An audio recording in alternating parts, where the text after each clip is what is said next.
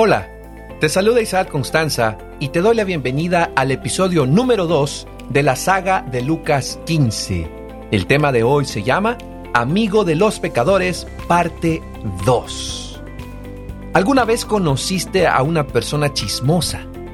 Como se dice popularmente, una persona que le gusta pasar el chicle. Déjame decirte que en los tiempos de Jesús abundaban los chismosos, especialmente los chismosos religiosos. Y es que Lucas 15.2 dice lo siguiente, de modo que los fariseos y los maestros de la ley se pusieron a murmurar. Y esto es lo que murmuraban. Este hombre recibe a los pecadores y come con ellos. Murmurar es la misma palabra que se usa en el Antiguo Testamento griego en el caso de la murmuración del pueblo contra Moisés y Aarón en el desierto.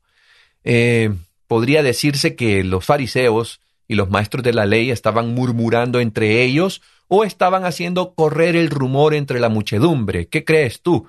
¿Hablaban entre ellos o estaban posteándolo en las redes sociales? Y la, la palabra hebrea traducida como chisme en el Antiguo Testamento es definida como alguien que revela secretos, alguien que anda por ahí como un chismoso o un escandaloso. Y el chisme se distingue de compartir información por su intención. Los chismosos tienen como su meta edificarse a sí mismos haciendo que otros se vean mal y exaltándose a sí mismos como una especie de depósito de conocimiento. Lo triste, mi amigo y amiga que me escuchas, es que las personas con un espíritu fariseo o religiosos en extremo terminan siendo los más chismosos, porque solo pueden ver las cosas malas que ellos creen que otros hacen. Ellos se ven bien y ven lo malo de otro y pues no se quedan callados, sino que lo publican en Facebook, lo andan publicando en las redes sociales, eh, están contando el chisme, se pasan el chicle, se pasan el chicle. Proverbio 16, 28 nos dice que el hombre perverso levanta contienda y el chismoso aparta a los mejores amigos. Eh, lastimosamente estas cosas se miran en el ámbito de la iglesia también. Y muchas amistades, muchas amistades han sido arruinadas por un malentendido que comenzó con un chisme. Y algunas personas se benefician con eso y buscan oportunidades para destruir a otros. Eh, en vez de admitir, admitir su error, culpan a alguien más o algo más, o intentan hacerlo sonar como si el pecado que cometieron no, no fuera tan malo. Por eso dice Proverbio 21-23, el que guarda su boca y su lengua, su alma guarda de angustias. Así, mi amigo y amiga, eh, no seamos como los fariseos y los maestros de la ley, porque hay que guardar nuestras lenguas y refrenarnos del acto pecaminoso del chisme. Eh, que todos podamos seguir las enseñanzas de la Biblia sobre el chisme, manteniendo la boca cerrada a menos que sea necesario y apropiado para hablar. Pero eso solo es un pequeño reflexión, una pequeña lección sobre el chisme, ¿verdad? Tengamos cuidado con el chicle. El punto aquí es que estaban diciendo de Jesús, estaban chismeando de Jesús, pero ¿qué es lo que chismeaban de Jesús? Porque estaban molestos. Y, eh, a eso quiero que, que prestes atención. La queja de ellos era, o el chisme de ellos era, que este hombre recibe a los pecadores y come con ellos. Como vimos en el podcast anterior, eh, en el episodio anterior les mencionaba que Jesús eh, se rodeaba de personas o les hablaba a lo peor de la sociedad, a los cobradores de impuestos, a los pecadores, a los marginados. Y esto es lo que los fariseos miraban, que no solo se acercaban y oían a Jesús, sino que recibe a los pecadores y come con ellos. Dos cosas, recibe y come con ellos. Recibir en griego es una palabra que se dice de chomai o de comai, significa recibir, ¿verdad? Pero en este versículo nos encontramos con pros de comai, que significa acoger ofreciendo compañerismo. Eh, la primera palabra significaría estar dispuesto a sentarse y hablar con una persona. Pero la segunda significa aceptarla como amiga. Repito, la primera palabra, recibir, tiene la connotación de solo sentarse y hablar con una persona, pero la palabra que se está usando en este texto significa no solo comer y hablar con esa persona, sino aceptarla como amiga. Y el remate era que Jesús come con ellos, no solo los, acepta como amigos, el remate es que también come con ellos. Y a los ojos de sus oponentes tal contacto le deshonraba. Pero todavía hay algo más. En Oriente Próximo, comer con otra persona es un acto sacramental que implica un grado muy profundo de aceptación. Y no solo en el Oriente Medio, creo que en algunos lugares de nuestros países. En una ocasión estuve en Guatemala y, mucha gente me invitaba a comer, venga a comer, venga a comer, y todos en la mesa estaban allí de alguna forma. Yo quizás estaba lleno, pero iba porque las personas compartir lo que ellos tienen era algo importantísimo. Eso me pasó a mí, pero en Oriente Próximo eh, tenía un significado religioso también. Si el invitado es un líder o maestro religioso, los aldeanos creen que dicho invitado, meramente por su presencia, imparte una bendición casi física. Y este es el, intercambio que tenía lugar entre Jesús y toda una serie de personas eh, que estaban consideradas o etiquetadas como pecadoras o no dignas de salvación. Eh, cuando los publicanos y pecadores se reunían alrededor de Cristo, los rabinos expresaban su descontento y decían, este recibe, acepta a estas personas como amigos y no solo eso, come con ellos.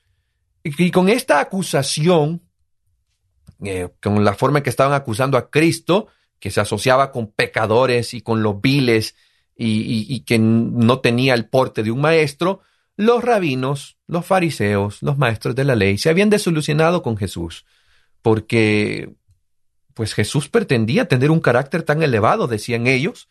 ¿Y cómo es que se junta con esta gente, esta gente o gentucha, como dicen en, unos lugares?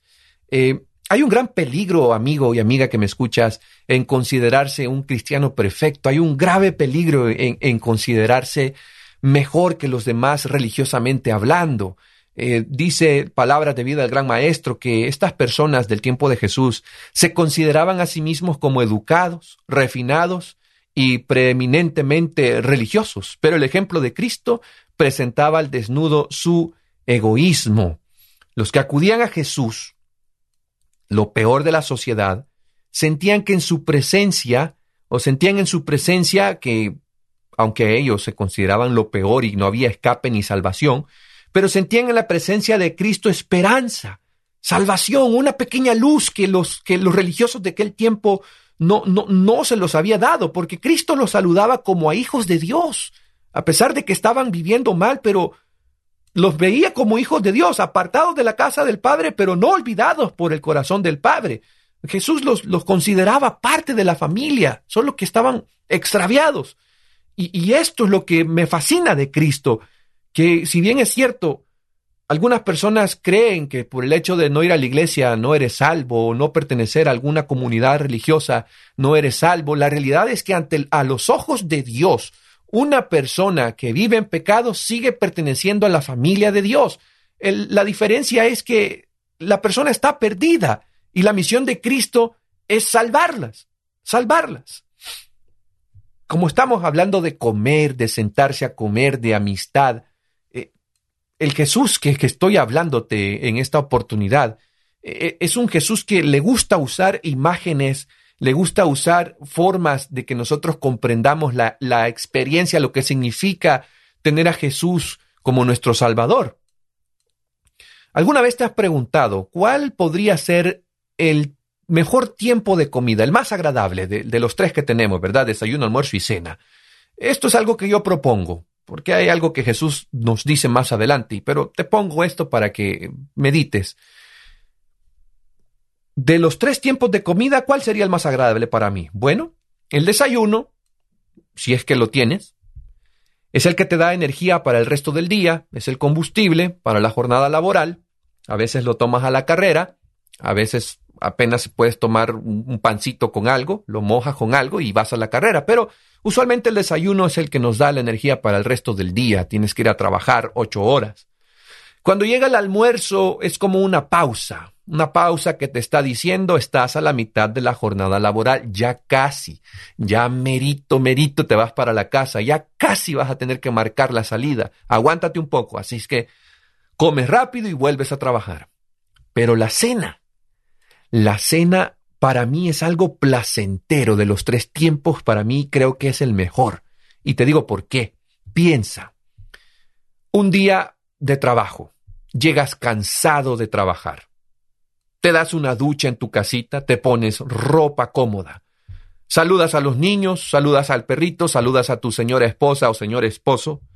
Eh, de pronto se avisa que ya la comida está lista, tus frijolitos, tu pancito, tu tacita de chocolate o lo que tomes, pero ahí estás tranquilo en tu casa, hablas con tu familia de las cosas del día, eh, ríen, comentan que cómo le fue en la escuela, cómo fue en el trabajo, qué hiciste en la casa. Hay, hay un intercambio de, de, comunicación, hay un intercambio de ideas. Y una vez eh, comido, te dispones a relajarte. Es probable que te sientes en el sofá, abraces a tu esposa o tu esposo, estés allí eh, relajado leyendo un libro.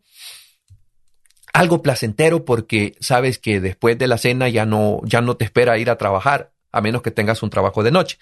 Pero ya, ya llega el momento de ir a la camita, ya, ya terminó el día, ya tu, tu, pancita está llena, tu corazón está contento. En fin, para mí la, la experiencia de la cena es la más agradable de los tres tiempos de comida. Así de placentero es la experiencia de estar con Jesús. ¿Por qué te lo digo? Porque dice Apocalipsis 3:20, eh, he aquí, yo estoy a la puerta y llamo, y si alguno oye mi voz y abre la puerta, entraré a él y cenaré con él y él conmigo. Fíjate qué interesante, entraré a él, cenaré con él y él conmigo. Esa experiencia agradable de tener a Cristo en el corazón, esa experiencia de vivir en la presencia de Cristo es una experiencia como descanso, ya terminó la jornada, estás, estás descansando y estás con tu amigo, con, con, tu Salvador, aquel que te entiende, aquel te comprende. Por eso hoy te digo, mi querido amigo y amiga que me escuchas, si hoy escuchas la voz del Maestro, si hoy escuchas la puerta de tu corazón, escuchas al Maestro tocando la puerta de tu corazón, déjalo entrar, porque yo te aseguro que la experiencia será agradable. Jesús es amigo de los pecadores. Jesús es tu amigo y mi amigo. Que Dios te bendiga y nos escuchamos en el siguiente episodio. Bendiciones.